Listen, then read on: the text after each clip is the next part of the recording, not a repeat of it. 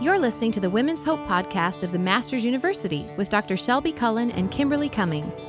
Join them as they bring hope and encouragement through 25 years of combined experience in biblical discipleship and counseling as ACBC counselors.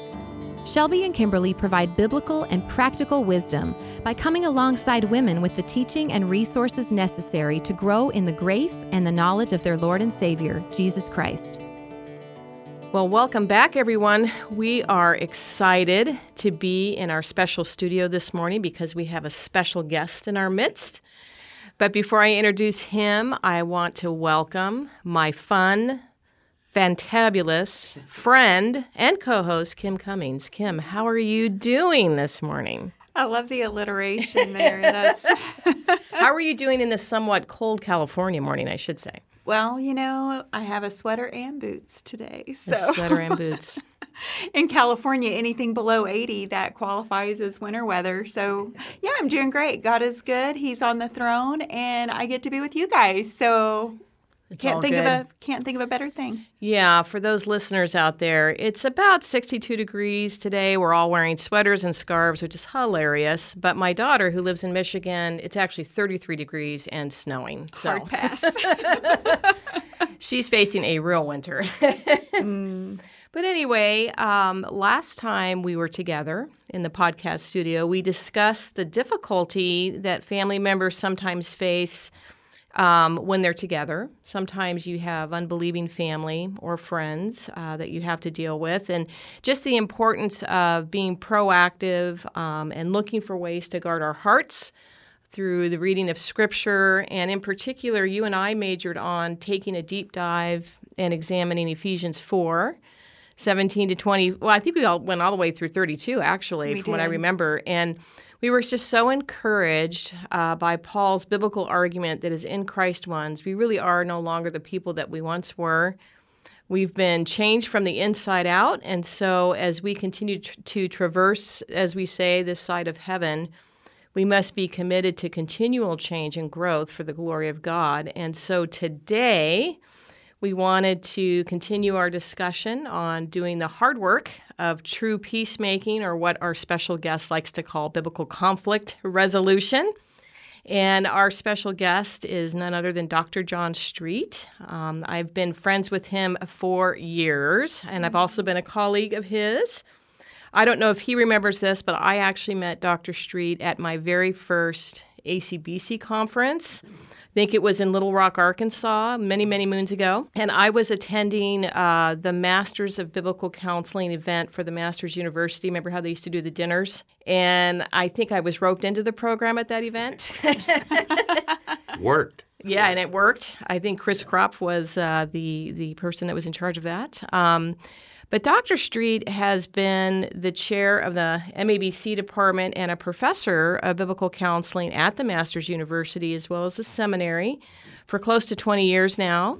And I've had the privilege of not only having him as a professor in that program, but about eight years after we met, I accepted the call to be his office manager at one point. I was an adjunct professor in the program, and now I get the privilege of being an assistant supervisor, working alongside him when we um, work with women who are training um, to get their ACBC certification.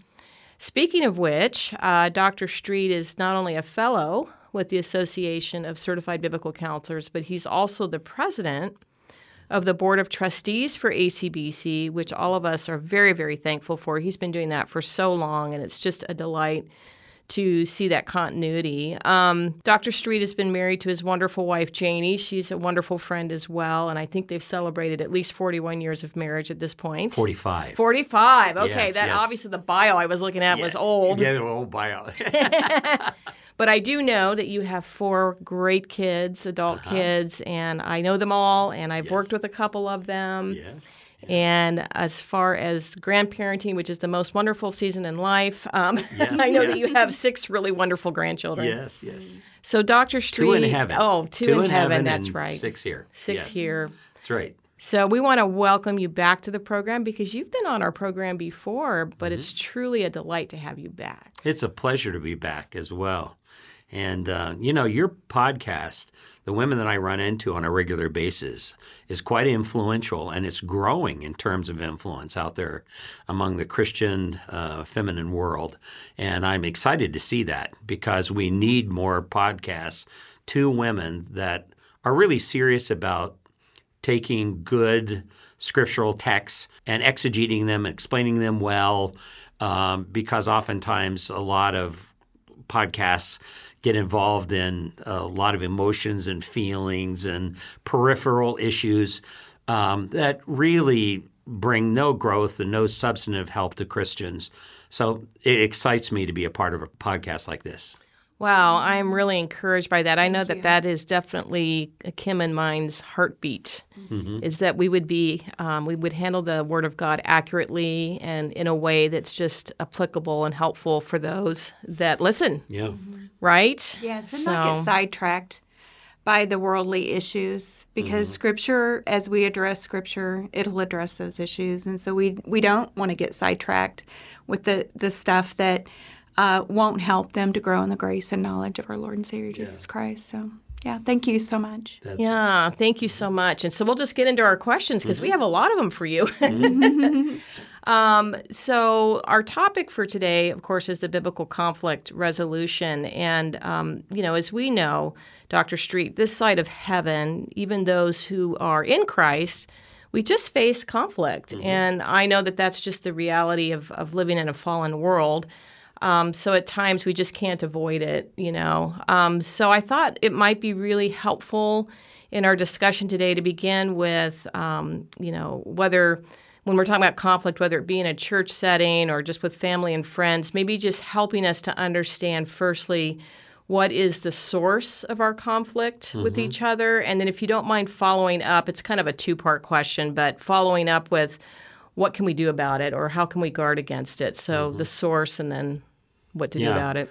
Really good questions, and they come up quite frequently when you're really dealing with uh, family uh, situations, church situations, uh, conflicts between good personal friends. Sometimes people have been friends for years and years. Husband and wife relationships.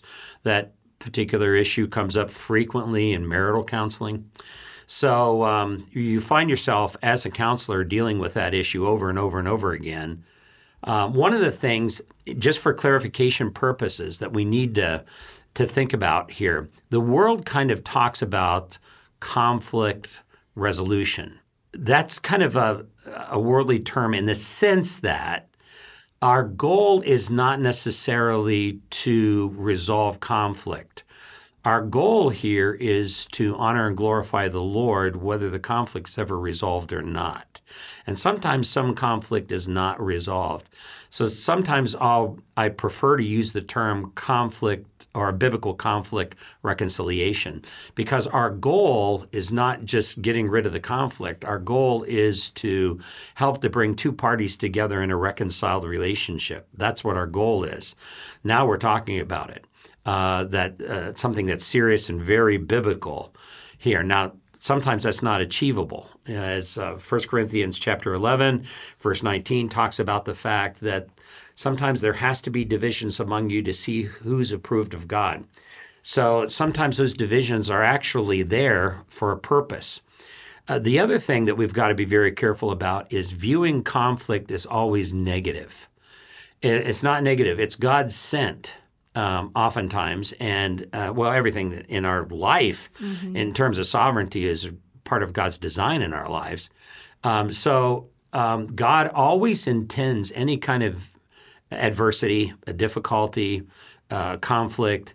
Um, for the purpose of um, drawing us closer to Him, helping us to be more Christ like, more holy in our walk. And so rather than looking at conflict as a very, very negative thing, we need to look at it as a great opportunity to grow because seldom do we really, really grow when life is going easy, we're comfortable, and seldom do we grow like that. Now, I know uh, 1 Timothy 4 7 talks about discipline yourself unto godliness. And we can exercise a certain amount of self discipline in our own life in order to bring about godliness. But substantive, real change in our life occurs when God sends a traumatic disagreement, conflict, uh, an adversarial relationship into our life. And even though in our personal relationship with that other person, we want to avoid them as much as possible, it's there to dig down deep to show us our own hearts. It's there for that kind of purpose. Um, this is exactly what God said in Deuteronomy 8 when he talked about the fact that why did I send the people of Israel into the wilderness for 40 years? He says to know their hearts. And when God said that there in Deuteronomy 8, he, he was not saying that so that he could know their hearts. He already knew their hearts. He's omniscient, he knows everything. All right. He did, he sent them into that trial and that difficulty in the wilderness experience so that they would know their hearts. And the implication was they wouldn't know their hearts if they didn't go through that trial. Oftentimes, conflicts that are very difficult and sometimes hurtful actually reveal certain things about our hearts that we would have never, ever seen in a million years. But God so designed it in our life so that we could see it. And that way, it becomes very constructive, it becomes very profitable. The other thing that the world kind of focuses on is that we need to be peacekeepers. And the Bible doesn't really say that. The Bible talks about the fact that as Christians, we need to be peacemakers. Peacemaking is one step in the broader reconciliation process there are a lot of people who like to keep peace and they want peace and they'll do anything. They'll even lie to keep peace, all right, in, in a relationship, which is wrong to do. Uh, they won't bring up the truth because they know it's going to irritate the other person, and then so they they they're really dishonest in order to have peace. That's not what Christians do. We are peacemakers in the sense that we'll bring up hard issues in order to help others and help ourselves um, in our walk with Christ. We'll bring these things up, even though it may cause initial conflict. This is what ultimately is going to bring really good peace. So, what's the source of all of this? Is what Shelbi was asking. And the ultimate answer to that, obviously, is answered in James chapter 4. Well, James 4, James talks about in the broader literary argument of the text there he talks about, he asks the question first what is the source of quarrels and conflicts among you? And uh, I, I think that the average Christian today if they weren't reading the rest of that verse and did not know the rest of that verse, they'd say, well, the reason why there's so many conflicts is because people have adversarial personalities and they have one personality that conflicts with another personality, and that's the reason why we have so many conflicts. I've heard that over and over again in marriage counseling. And um, it's almost as if, uh, it, like, for example, some of the most difficult marriage counseling is where you have um, step family relationships, step parenting relationships, what the world calls blended families, um, put together, and and as a result of that, they think that the reason why these two families can't work together in one household is because uh, certain people have one personality and other people have another personality. Now, we can go into a lot of depth on that, but biblically, from a biblical standpoint, personality is not fixed, it's fluid it changes. And we almost act like, well, that person is just that way because that's their personality. No. Oftentimes I'll say to my classes, um, I'm not the same personality I was when I graduated from high school. And you ought to be happy about that. All right. you ought to be happy about that. And that usually brings a few smiles, but that's really true because sanctification process changes us fundamentally. Uh, even the idea of repentance changes us fundamentally. Um, and if you're going through a constant repentance process, as we should do, as First John says, then we're constantly changing, hopefully for the better, to be more Christ-like, more holy. So that's going to change our responses, the way in which we respond to one another. And, and all of that personality theory, all of that stuff goes back to ancient Greek philosophy and mythology where it was believed Hippocrates, who developed what was called the Hippocratic Oath, was basically the person who said, the way that we are is kind of fundamentally rooted in one of four bodily humors uh, the blood, the phlegm, the uh, yellow bile, and black bile. And the Latinized terms on that blood would be sanguine, phlegm would be phlegmatic, uh, yellow bile would be choleric, and black bile would be melancholia. All right. And and so he would illustrate it by saying, well, you take a person who is really outgoing, sang, sanguine, life of the party kind of a person, uh, and you uh, drain their blood, it changes them. All of a sudden, they don't have any energy anymore. Their whole personality's changed, is the implication. That's where bloodletting came in. And that was proof that this is rooted in your bodily humors or if somebody was really kind of negative, pessimistic, tended towards depression, that kind of person, it's rooted in your black bile. So he would give them very powerful uh, herbal laxatives. And once a person's been in the John for two or three days, all right, um, they're just, uh, everything looks up. Let's put it that way. Everything looks up. It changes their whole personality. But we know that that's not true the, the whole modern day enneagram is based upon that same fallacious idea that somehow you've got this rooted you find your number and you find your your particular personality and that's who you are and then other people have different personalities and and all, all of that is rooted in that same false assumption that somehow we have fixed personalities. Well that's not what causes fights and quarrels among people. That's not it at all. James is very clear. Is it not the source your pleasures that wage war in your members and what he's talking about here is that this deals with a heart level issue here. This is what wages war there. It's heart level issues, things that you want, your pleasures, what you want, what you desire more than anything else, comes into conflict with what somebody else desires. And that causes major conflict, major problems. Something you want or don't want comes in conflict with what someone else wants or done, doesn't want. And then that that's it. And then he and he says in verse 2 of James 4, you lust and you do not have, so you commit murder. Now, I don't think the early Christians were literally running around murdering each other. Mm-hmm. He was talking about murder in the same way that Jesus talked about it in Matthew chapter 5 verse 21 22 or later on where John talks about it in 1 John 3:15 it's a ritualistic kind of murder. In their heart, that's what they were doing. Um, here in LA, we've got huge traffic problems. I mean, you can see it. You want to see uh, murder occur, just go on the LA freeway.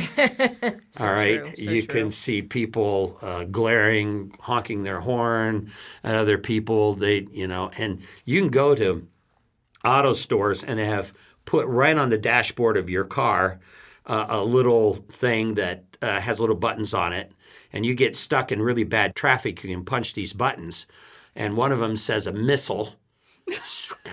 Another one's a machine gun, brrr, you know, and you can be ritualistically, figuratively blowing up all the cars in front of you as if they're in your way. All right. Well, that's ritualistic murder. All right. That's that's what's going on you, you fight and you quarrel because you do not have, so you commit murder. There's that ritualistic murder. You are envious and you cannot obtain, James says, so you fight and you quarrel. You do not have because you don't ask. And the idea here is proper motives. Because then in verse 3, he says, You ask, you do not receive because you ask with wrong motives so that you may spend it on your pleasures. In other words, you're asking about these things and you're actually demanding these things because of what you want, what you think is going to bring you happiness and pleasure. That becomes the source of quarrels. Now, I know, like in family relationships, a lot of this gets rationalized where um, a husband will say, well, I'm just doing this to defend the children. And the wife will say, no, I'm the one that's doing this to defend the children. So we use the children as pawns in this, but it's really what each of them thinks is going to bring themselves pleasure and joy and happiness and what they think the better good and the long term good is. So that causes conflict, that causes trials, difficulties. You know, this was so fascinating. The whole personality thing, uh, I was not familiar with. I've never been taught that. So, yeah. first of all, that was extremely fascinating. And it really, to understand that and the root of where it comes from, really pulls away that crutch to use uh, our personalities as an excuse for conflict. So thank you for that. And also, I, I, I always use the term when people are avoiding biblical peacemaking, I, I like to use the term peace faking. right? That's good. I because like it's like, and, and, like you said, peace at all cost. You know, so I'll do anything, like you said, even lie. So thank you for some really good descriptions, and and I'm even thinking about a, a a so-called Christian book that talks about boundaries oh, that yeah. are mm-hmm. used mm-hmm. and justified mm-hmm. instead of looking at scripture and saying how and and how can we work through this mm-hmm. but you also address sometimes it doesn't always right. happen because yeah. we live in a broken world. Absolutely. So, so so much good there. I already know this is going to be used um, for uh, David and I, when we are counseling couples in our own church, we will have them listening to, to this that, already. That book that you're mentioning, that boundaries book, is a is a has done a lot of damage. Yes. In yes. the Christian domain. Um, because what it does is becomes um, a, a, philosophical or psychological mm-hmm. approach to, in a sense, really seeking revenge because what really happens here, you basically draw a line in the sand and say to somebody else that you're in conflict with, don't you ever cross that line. Mm-hmm. But if you do, there are going to be consequences. Well, this becomes our excuse now to seek revenge on that other person. Now, now I'm going to become vengeful to you because you you crossed the line that I I drew in the sand. You, you did that. When in reality, like if you go into 1 Peter chapter 2 and the latter part of chapter 2, when Jesus was horribly abused and mistreated, it says he entrusted himself to him who judges justly. Amen. And then he focused on righteous responses, and that becomes the argument of the whole and the whole literary context of that the passage and even talks then later on in 1 Peter 3 about husband and wife relationships, mm-hmm. what should happen there if they're married, especially to unbelievers. Right, right. Well, and, and you can see how it's just that line in the sand becomes a, a, a stunting to the sanctification process because you're you're in effect playing God mm-hmm. and saying, I'm choosing what you can and cannot do mm-hmm. in my life, mm-hmm. and which God providentially brought in the first place. Mm-hmm. And so it's just, I agree with you. Dr. Mm. Street has been extremely problematic, but thank you. You really help uh, us to see there's a better route. Now, let me ask you. Um, we understand that the source of conflict, as you read in James 4, uh, 4 is flowing from our hearts. Mm-hmm what's involved in resolving the conflicts that I have. In other words, where do I go next? Now I know my heart's a hot mess. Yeah. okay. what do I do now? yeah, that's good. Yeah, that's and this is where the scripture comes in and shines its greatest glory mm-hmm. and the glory of Christ because what the scripture does is it gives us a clear means by way we can resolve conflict. First of all, I think Scripture really emphasizes the whole principle that Jesus does there in Matthew chapter 7, verses 1 through 5, that we've got to be willing to, in a sense, um, take the log out of our own eye before we are, start uh, picking the little particles out of other people's eyes. And I, oftentimes I hear this in counseling. A person will say, Well, doesn't the Bible say we're not supposed to judge one another? I said, Oh, well, you're talking about Matthew chapter 7 and verse 1. Yeah, that's exactly it. Don't judge lest you be judged. Well, the Bible's not saying you can't judge one another. When you read it within context, it's saying you shouldn't use a form of judgment on other people that's more strict than you use upon yourself.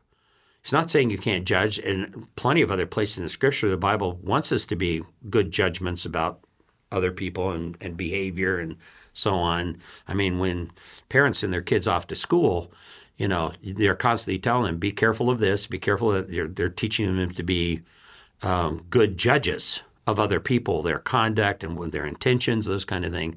It's not as if we're not supposed to judge other people. It's that we've got to turn a stricter form of judgment upon ourselves first before we turn around and judge other people. That that's the idea. In other words, don't go around and try to take the particle or speck out of somebody's eye. In fact, the Greek term for that is actually means particle. It's like a little floaty. Imagine if you had a little floaty in your eye, and I said, "Oh, I see that little floaty," which is uh, it's hyperbole, but I, I see that little floaty. Let me help you take it out. out. Well, all along, I've got this log hanging out of my eye. All right, here I'm going to come along and pick this little floaty out of your eye. Well, I've got this huge log. That's hyperbole that Jesus is using there, but nevertheless, it teaches a really good point that we've got to be more critical upon ourselves first. And when that happens, you can't do that without a heart of humility. You, you can't be critical of yourself without a humble attitude. So pride, and uh, when we're training counselors, we always talk about it. You work and work with people who are in conflict with one another, and you you seem to make progress, but you can't get over that last where there's real reconciliation there. Then we tell them, well, the last barrier usually that's hidden there is pride. There's somebody who is not willing to really take an honest look at themselves first and acknowledge their own sin and then repent of those sins where that becomes the focus in counseling two parties that are in, in conflict in an adversarial relationship with one another. We want to first have them turn the eye of scrutiny upon their own hearts. You know, what's really going on? What's wrong with me? Why am I so upset about what this other person has said or done? Why has this happened? If you're able to encourage people to do that first, you're going to make a lot of progress in terms of really getting reconciliation. Uh, now, that's sometimes a hard corner to turn, but, and of course, what makes it hard is the prideful issue, uh, the pride that's a part of their heart. But if they're willing to admit it and repent of it, then what does repentance mean? Repentance, if you boil down everything Scripture says about it, is a change of mind that is so complete that it leads to a change of life. That's repentance. The etymological idea behind repentance is a change of mind, but contextually, the word metanoeo, which is the Greek term for repentance, is always used within the sense that I've changed my mind, and that that change is so complete and so substantive in my thinking that it changes my attitudes, it changes my behavior, it changes my responses to the other person. It is a change of mind that is so complete that it leads to a change of life that's that's genuine biblical repentance. So a person then needs to be be willing to repent of those sins that they identify. And then hopefully you have two parties that are willing to do that in front of one another, then you're making good progress. Then the issue becomes forgiveness. The next stage then becomes forgiveness because what does that mean? All right. And there's a lot of variety of different teaching out there in the broader big evangelical world about the issue of, of forgiveness. Let me say this right at the outset, and oftentimes I say this in order to get my counselee's attention. There is no such thing in the Bible as unconditional forgiveness. All right? There is no such thing in the Bible as unconditional forgiveness. It doesn't exist anywhere in the Bible. All of Scripture is built upon conditional forgiveness. We cannot forgive one another without first having been completely and fully forgiven by Christ. We can't do that. There, has got to be that's a that's a fundamental condition there. So you say, okay, well then what is happening in Mark chapter 11 and verse 25 when Jesus talks about the fact if you have anything against anyone, uh, forgive him. Um, uh, verse 25 says it like this He says, uh, Whenever you stand praying, Jesus says, forgive if you have anything against anyone, so that your Father in heaven, uh, who uh, will also forgive you your transgression. Well, forgiveness has two elements to it, two key elements to it in the New Testament broadly. One has to do with attitudinal forgiveness. And in fact, every time that this kind of forgiveness is mentioned, where we are to forgive anyone of anything, it's always within the context of prayer. It's always so who's present there? Well, here's a man that's gone to the temple to pray in Christ's description here in Mark 11. Who's there? It's just God and that man. The person who's the offender is not present. So this man's praying before God. So he has to be willing, that is, in his heart before God, to forgive that person. All right? This is what we call attitudinal forgiveness. But he cannot offer forgiveness to the other person until that other person has repented. Otherwise, that doesn't take sin seriously. And Jesus then says that later on in Luke 17 and verse 3, where he talks about the fact that if your brother sins, he says, be on your guard. And if your brother sins, rebuke him. And the word that's rebuke there is the uh, Greek term um, epitimao, which it, doesn't mean, there are different Greek terms here that can be used of rebuke. It doesn't mean to fully indict them, it means to tentatively rebuke them. In other words, if your brother sins, you tentatively rebuke him. I think that you've sinned against me, but I'm willing to hear your side of the story. That's a tentative rebuke. I, I'm tentatively rebuking you. I want to hear your side of the story. And you hear what your brother says, and you may say, Oh, no, I was wrong. And you say, I'm sorry. I thought you had done something against me. But that's a tentative rebuke. Or you may find out that your brother did sin against you. Then, to that particular point, then it says, if that's the case, then and if he repents, forgive him. And we said that repentance is a change of mind that is so complete that leads to a change of life, then you have to forgive him based upon his verbal acknowledgement that, you know what, I've repented before God and I and I want to repent before you. I did sin against you. I want you to forgive him. Then Jesus says, you need to do that and you need to do that instantly. You need to do that instantly. And he reinforces that by saying, and if he sins against you seven times in a day and returns to you seven times saying, I repent, forgive him. In other words, seven times in a day, it, there's no room to wait for the fruits of repentance there. You have to forgive him based upon his word seven times in a day. Wow.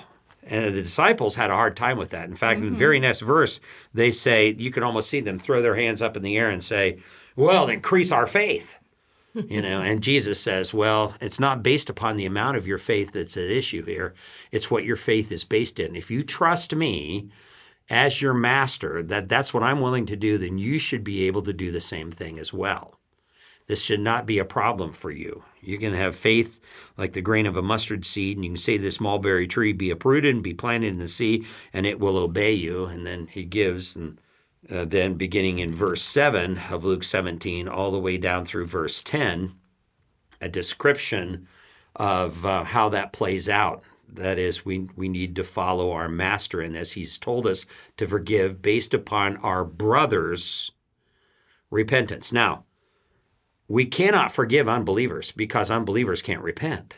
We can never forgive. There's always going to be an issue there, uh, uh, an, an unreconciled issue.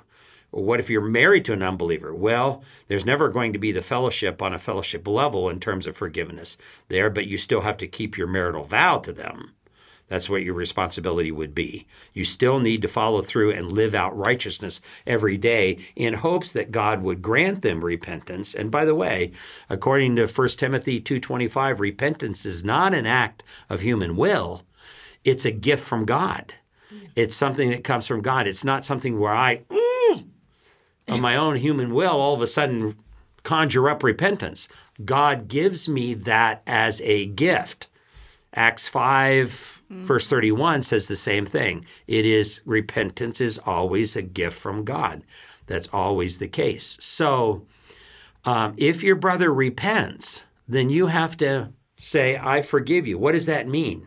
Well, then that means at least three things because we're as Ephesians 4:32 which you just studied recently talks about we're to forgive as we have been forgiven in Christ.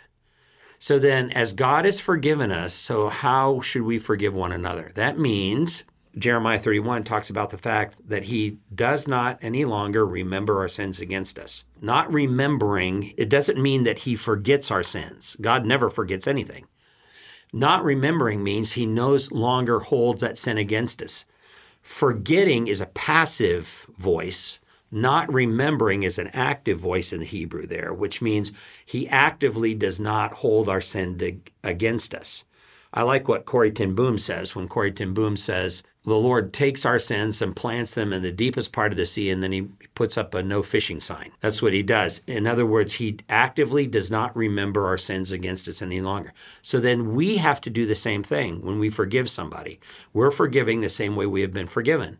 So what does that mean? Number one, that means I'm not going to bring throw this up in your face in the future so as to hurt you. I'm not going to do that. It, it, this is a subtle issue. I forgive you. It's a promise that's being made. I'm not going to be historical and drag this up later on, throw this in your face, and say, "Well, you remember back when you did this," and you know, I'm not going to do that. I, I've, I've forgiven you. I'm not going to throw this up in your face. Number two, it means I'm not going to go around your back and talk about it to other people. I'm not going to go and display my sore toes to other people, all right, and and have them try to sympathize with me after, uh, uh, what you've done. I'm not going to go and gossip about what you've done about that.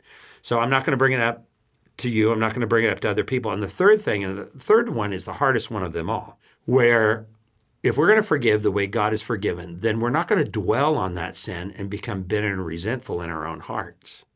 So that means I'm not going to bring it up to you. I'm not going to bring it up to others, and I'm not going to bring it up to myself. I forgive you. I'm making a promise. Now, nowhere in the Bible does it ever say that Christians are to say, I'm sorry. Nowhere in the Bible does it ever say that Christians are to apologize because all we're doing is just dumping emotions on people. What it does say is that we're supposed to grant them forgiveness. Because when you say, I'm sorry, and apologize, you let them know how you feel, but there's no transaction that occurs between you. This is why we call it transactional forgiveness. But when you say, you know, I was wrong, will you forgive me? And then you're the one, or maybe you're the one who needs to be forgiving the other person, then you forgive that other person. Now you're saying, they threw the ball in your court. Will you forgive me? Now you've got to decide, okay, will I forgive? Now I make the promise and I throw the ball back to you. I make the promise, I forgive you then that transaction has taken place. Now, that's the kind of transaction that leads to full and complete reconciliation, as Jesus talks about in Matthew 5. If you know your brother has something against you, go and be reconciled with your brother. All right, that's what leads to it because that brings people closer together, not further apart when you say, okay, you've acknowledged your sin before me, you've repented, you've sought my forgiveness, I've given you forgiveness, there's an exchange that takes place there that brings that relationship closer together, then that's what brings about reconciliation. Wow, that's just that's amazing. that's amazing. I heard so many things there that were just so encouraging um, as I'm just thinking through that process. Um, you know, mainly uh, that once we understand the sin in our heart, we've got to work really hard on um, dealing with the log in our own eye, even though there's this conflict with another person. It starts with me. Mm-hmm. And you know how it is when people are hurt, mm-hmm. they always get so self focused. It's all yeah. about my hurts and my needs and all of that. And, and the culture is kind of majors on that. But just taking that time uh, to look at the log in our own eye and then uh, just that repentance. And I, I, really appreciate that you um, just clarified for us that repentance is not just a change of mind, because that's what's commonly taught. Mm-hmm.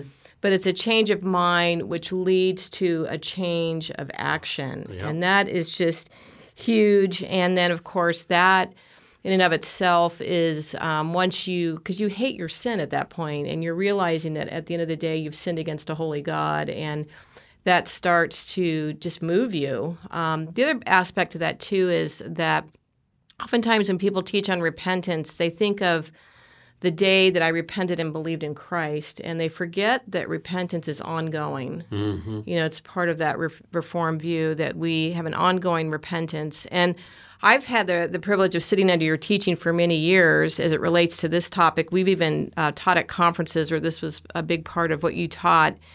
And there, there are just many elements of repentance to consider that I think would be good for you to, to go over. But one thought I had before you get there on the issue of forgiveness, I don't know if you remember, we had a conversation about this one day where um, sometimes people expect forgiveness or they will confront you on things that aren't true sin issues.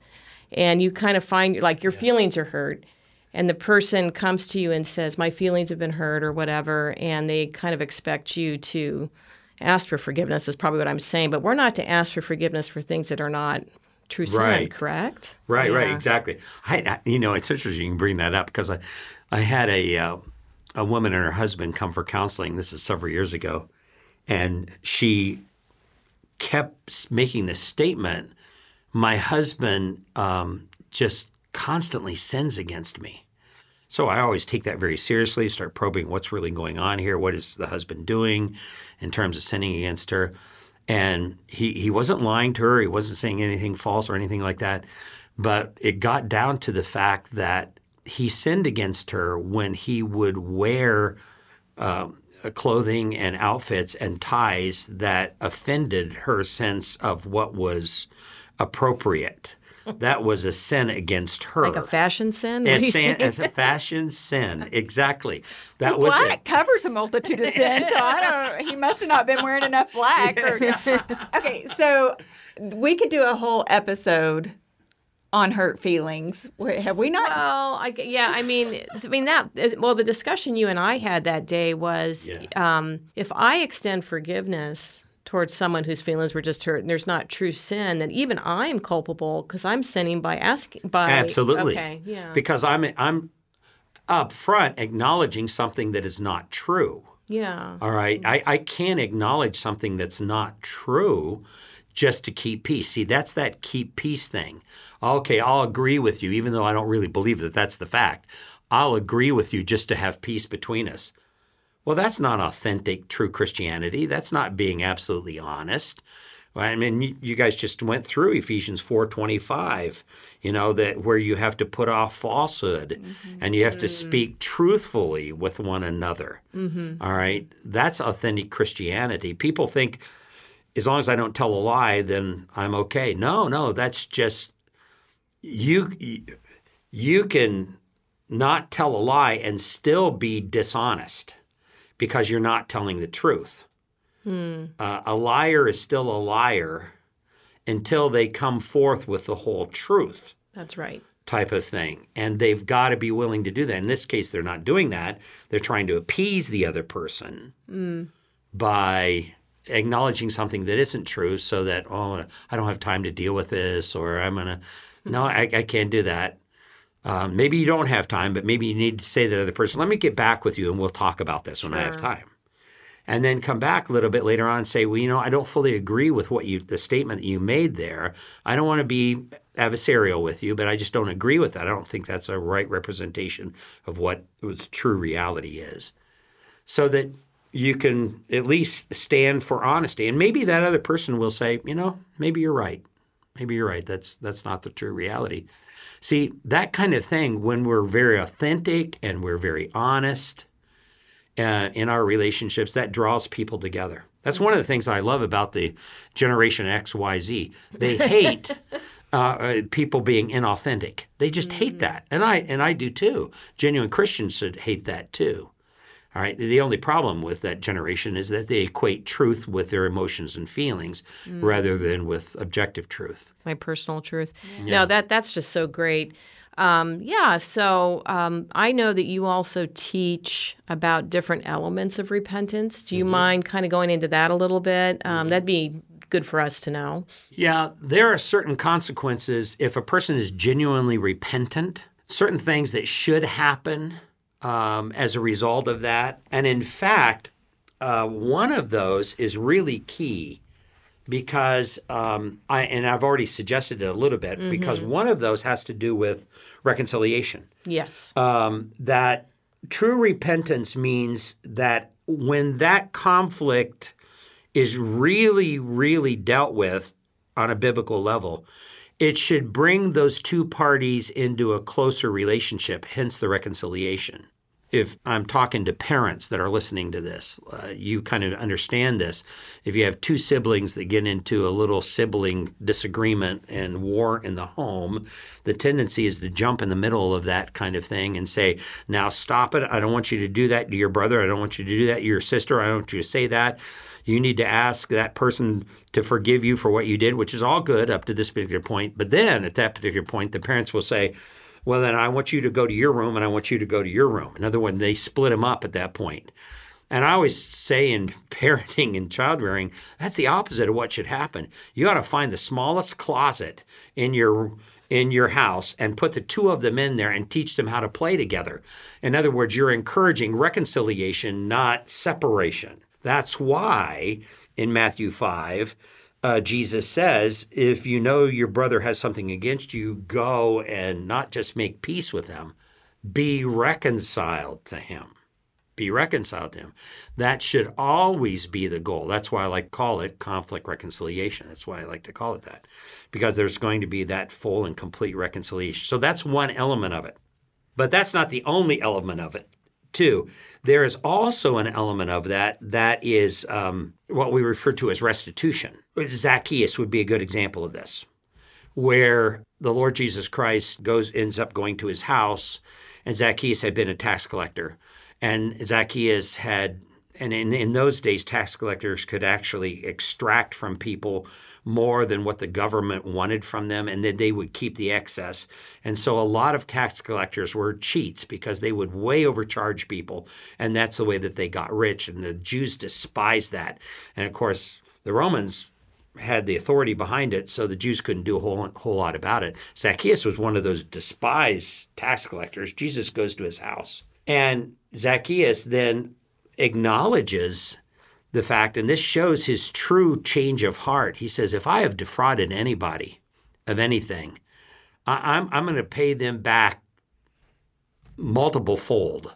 Uh, I, am going to pay them back. And Jesus says, uh, Today, salvation has come to this particular household because he was willing to make restitution for anybody that he had cheated. And if, if a person is genuinely repentant, then part of the fruit of that is going to be restitution. If there's genuine biblical repentance and we have the capacity to be able to make restitution for the wrong that we've done, then that's what we need to do. Another element of that is regret. Now, as 2 Corinthians chapter 7 and verse 10 talks about, we should not regret leaving our sin, but we should regret having done the sin in the first place. Two different kinds of regret. There needs to be a regret that we did it. This is a sorrow. This is a grief over the fact that we sinned against them. Sometimes when we have parties walk away from a supposed reconciled relationship and there's no real sorrow on the offending party's part, then there I have red flags all over the place at whether or not that particular person is genuinely repentant. And in fact, really, this in dealing with interpersonal relationships, let's go back to the book of James just for a moment. We talked about James 4 earlier, uh, but later on in James 4, just a few verses later, after talking about what is it, the source of quarrels and conflicts among you, how do we know that a person is genuinely repentant? And he says in verse 6, but he gives a greater grace. Therefore, it says, God is opposed to the proud and gives grace to the humble. Submit, therefore, verse 7 says, to God. Resist the devil, and he will flee from you. Draw near to God, and he will draw near to you. Cleanse your hands, you sinners. Purify your heart, you double minded, which is an Old Testament reference to the fact that. Um, uh, the heart and the hands. The heart was a, an Old Testament reference to everything that was part of the inner man the hands were the expression, the actions of the external man. Heart and hands, inner, inner man, outer man. And purify your hearts, you double minded. And then it says, and be miserable and mourn and weep. Let your laughter be turned into mourning and your joy to gloom. Humble yourself in the presence of the Lord, and he will exalt you. So there should be that kind of regret whereby there is genuine remorse over having done the sin in the first place. That needs to be there.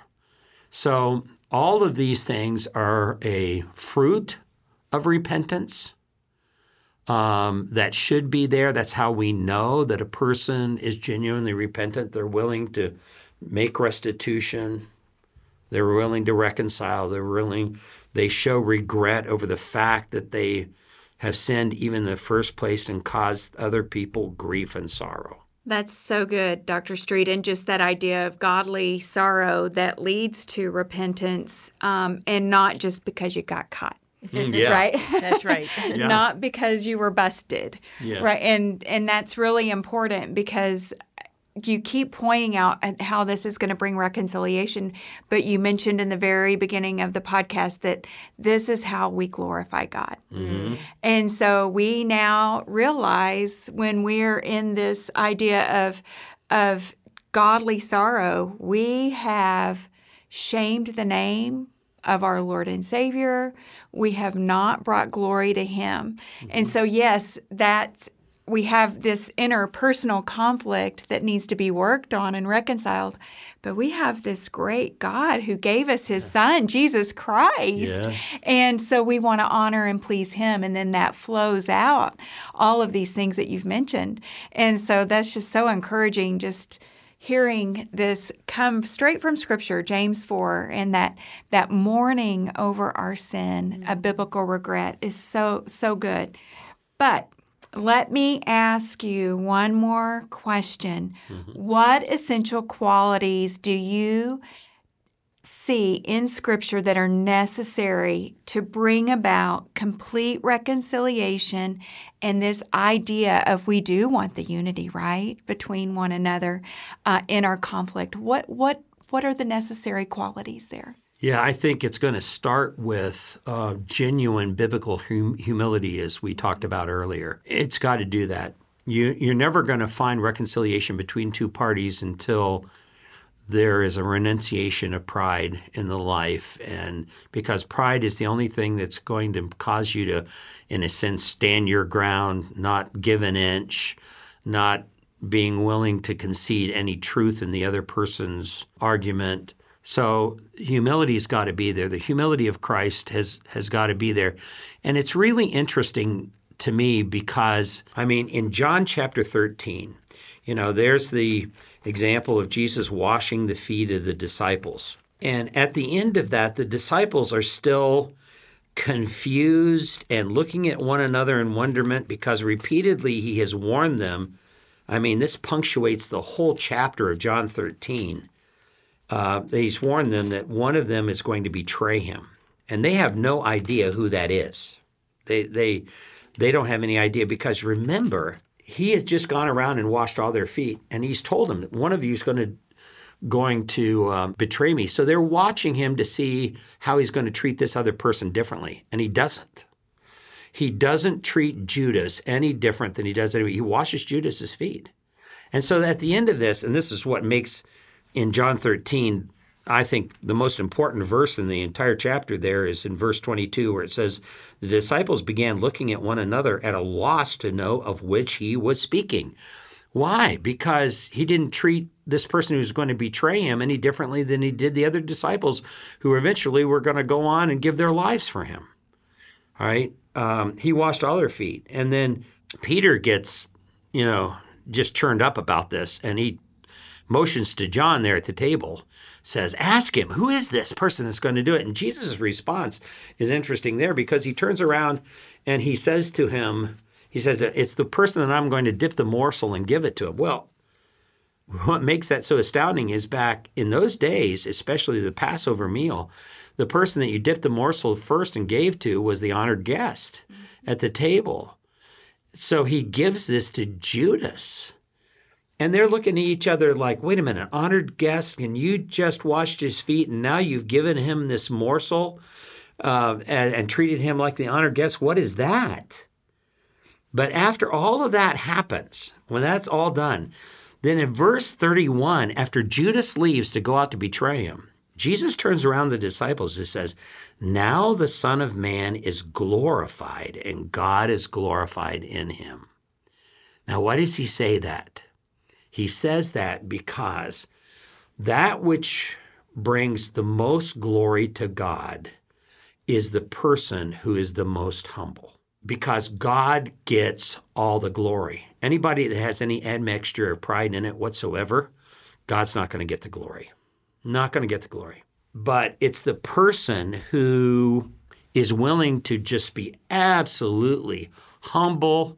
I mean, you can't imagine more of a difficult adversarial relationship than somebody who's going to betray you.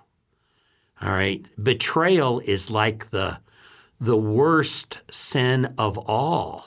In the Middle Ages, there was the poem that was written uh, that uh, talked about hell. It's a fictitious thing, but in, in the in the depths of hell, the the worst types of hell was reserved for uh, those who betrayed other people. Those are the, that's the worst type of hell. Those people who betray other people.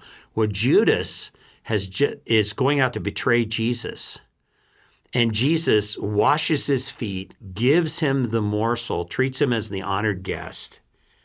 And then he turns around to his disciples after he leaves and says, Now is the Son of Man glorified, and God is glorified in him. If God is glorified in him, God will glorify him in himself and will glorify him immediately. So humility has got to be a key quality in bringing about real reconciliation so that as we you mentioned God gets all the glory in this and that's what you want to focus those two parties that are at each other. This is not about you winning or you winning. This is how much glory can we bring to God in this? How much can we do that? Because then that means that we're going to be willing to get down on our hands and knees in a humble fashion in front of that other person. That doesn't mean we're going to admit things that are not true. I don't mean that. But we're going to be humble enough to seek that kind of reconciliation because it's not about me winning this argument. It's not about me being on top of this conflict. It is all about bringing glory to God, whatever happens in this conflict. That's what I need to do. So that's got to be the chief quality that has to be there. Now, there are other qualities as well. For example, let me draw your attention real quickly to um, 2 Timothy, where Paul is admonishing the young pastor Timothy with um, about false teachers that had infiltrated the church. And, um, and of course, they've caused a lot of problem there in the church at Ephesus, that where Timothy was serving. In verse 24, it says, The Lord's bondservant must not be quarrelsome. There's that quarreling again. But here's the qualities but be kind to all, able to teach, patient when wronged, with gentleness, correcting those who are in opposition, with gentleness. If perhaps God may grant them repentance leading to a knowledge of the truth, repentance is a gift from God and that they may come to their senses and escape the snare of the devil, having been held captive by him to do his will. That kind of sums it up. So, what are we talking about? We're talking about um, not a quarrelsome personality, but kindness, being able to teach, patient, gentle, correcting those in opposition. That's what should happen when major conflict occurs. Those are the qualities we're looking for. Um, I was just thinking, you know, Kim and I often uh, say to each other on our podcast that it's not about you, it's about Christ. And so humility is just obviously such an important thing because the culture often uh, makes it about them. It's my personal offense, you know, my rights mm-hmm. and all of that. And and we know full well that uh, we live for the glory of God, as you said Kim. And so I just thank you for coming on the show today and just helping us and our listening audience to have a better understanding of biblical reconciliation, mm-hmm. right? Mm-hmm. I think oftentimes we think that all that's involved when we're trying to deal with conflicts in our life is to forgive from the heart you know, we know, we want to work on that attitudinal forgiveness, no doubt. We pray that these that those that have offended us will come so that we can extend forgiveness. Um, but we don't really think about the reconciliation and the restoration aspect at all. Yeah. And so I think it's good that you came on because you've helped us tremendously. And I think for anybody that's listening that's taking the ACBC exam, that last that last few questions on this topic, listen carefully because this is kind of the answer we're looking for. I mean, it, it is in parts, um, but thank you for just helping us to understand that better. Thank you for your ministry, Dr. Mm-hmm. Street. It's just Amen. been yeah. such a blessing for me personally to just um, have you in my life as a mentor and just boss and just so many things. We're just so thankful. Thank you. Thank you for what you gals are doing here with this podcast. What a tremendous opportunity to have wonderful influence in the lives of a lot of Christian women that are looking for good, godly, biblical input. Yeah, thank you for that. And as we close this episode, uh, we also want to take the time to thank uh, the Master's University and our just wonderful Kaylin, who produces and helps us to host the Women's Podcast. Um, you can find all of our episodes at masters.edu backslash women's dash hope. That's masters.edu backslash women's dash hope. And of course, we're also part of the BAR Network, which is great, as well as finding us, at least on a Facebook group, on Instagram and Twitter. And Kim told us last time, and I think it's just phenomenal, that you can actually find episodes of Women's Hope on the Master's University YouTube channel. Yes. So that's a cool thing there. I love that. Well, and what is so wonderful, we're we're being heard all across the world. I mean, I, every single day I'm finding out of new countries that are that are chiming into the podcast. But with YouTube, when these are being posted on YouTube, they can have it translated. So it doesn't just have to be mm. English speaking people in other countries now. As they put more and more on YouTube, they will be able to listen in their uh, language, their own language. And so that's going to broaden uh, the ability for Women's Hope to be heard even more. So we just praise God for that. That's just a gift from Him. We're so thankful. A true, true peacemaking all over the world in all different kinds of languages. Well, we hope that your hearts were edified this episode and motivated towards mm-hmm. true reconciliation and restoration, even in difficult relationships that you might find yourself in currently. Um, we do have a real enemy out there, and that greatly delights um, in disunity in the body of Christ. And so we who love Christ are urged by God to not only walk in a manner worthy of our calling with all humility, gentleness, patience, and forbearance, but we're also to do it so that we're eager in maintaining the unity of the Spirit and the bond of peace. So may we all be compelled out of love for Christ to do just that. So until next time, as far as it depends on you, strive to live peaceably with all as you abide in Christ. Thank you for listening to the Women's Hope podcast of the Master's University. For more resources and episodes, visit masters.edu slash women's hope. For more information on the Master's University, visit masters.edu. We'll see you next time.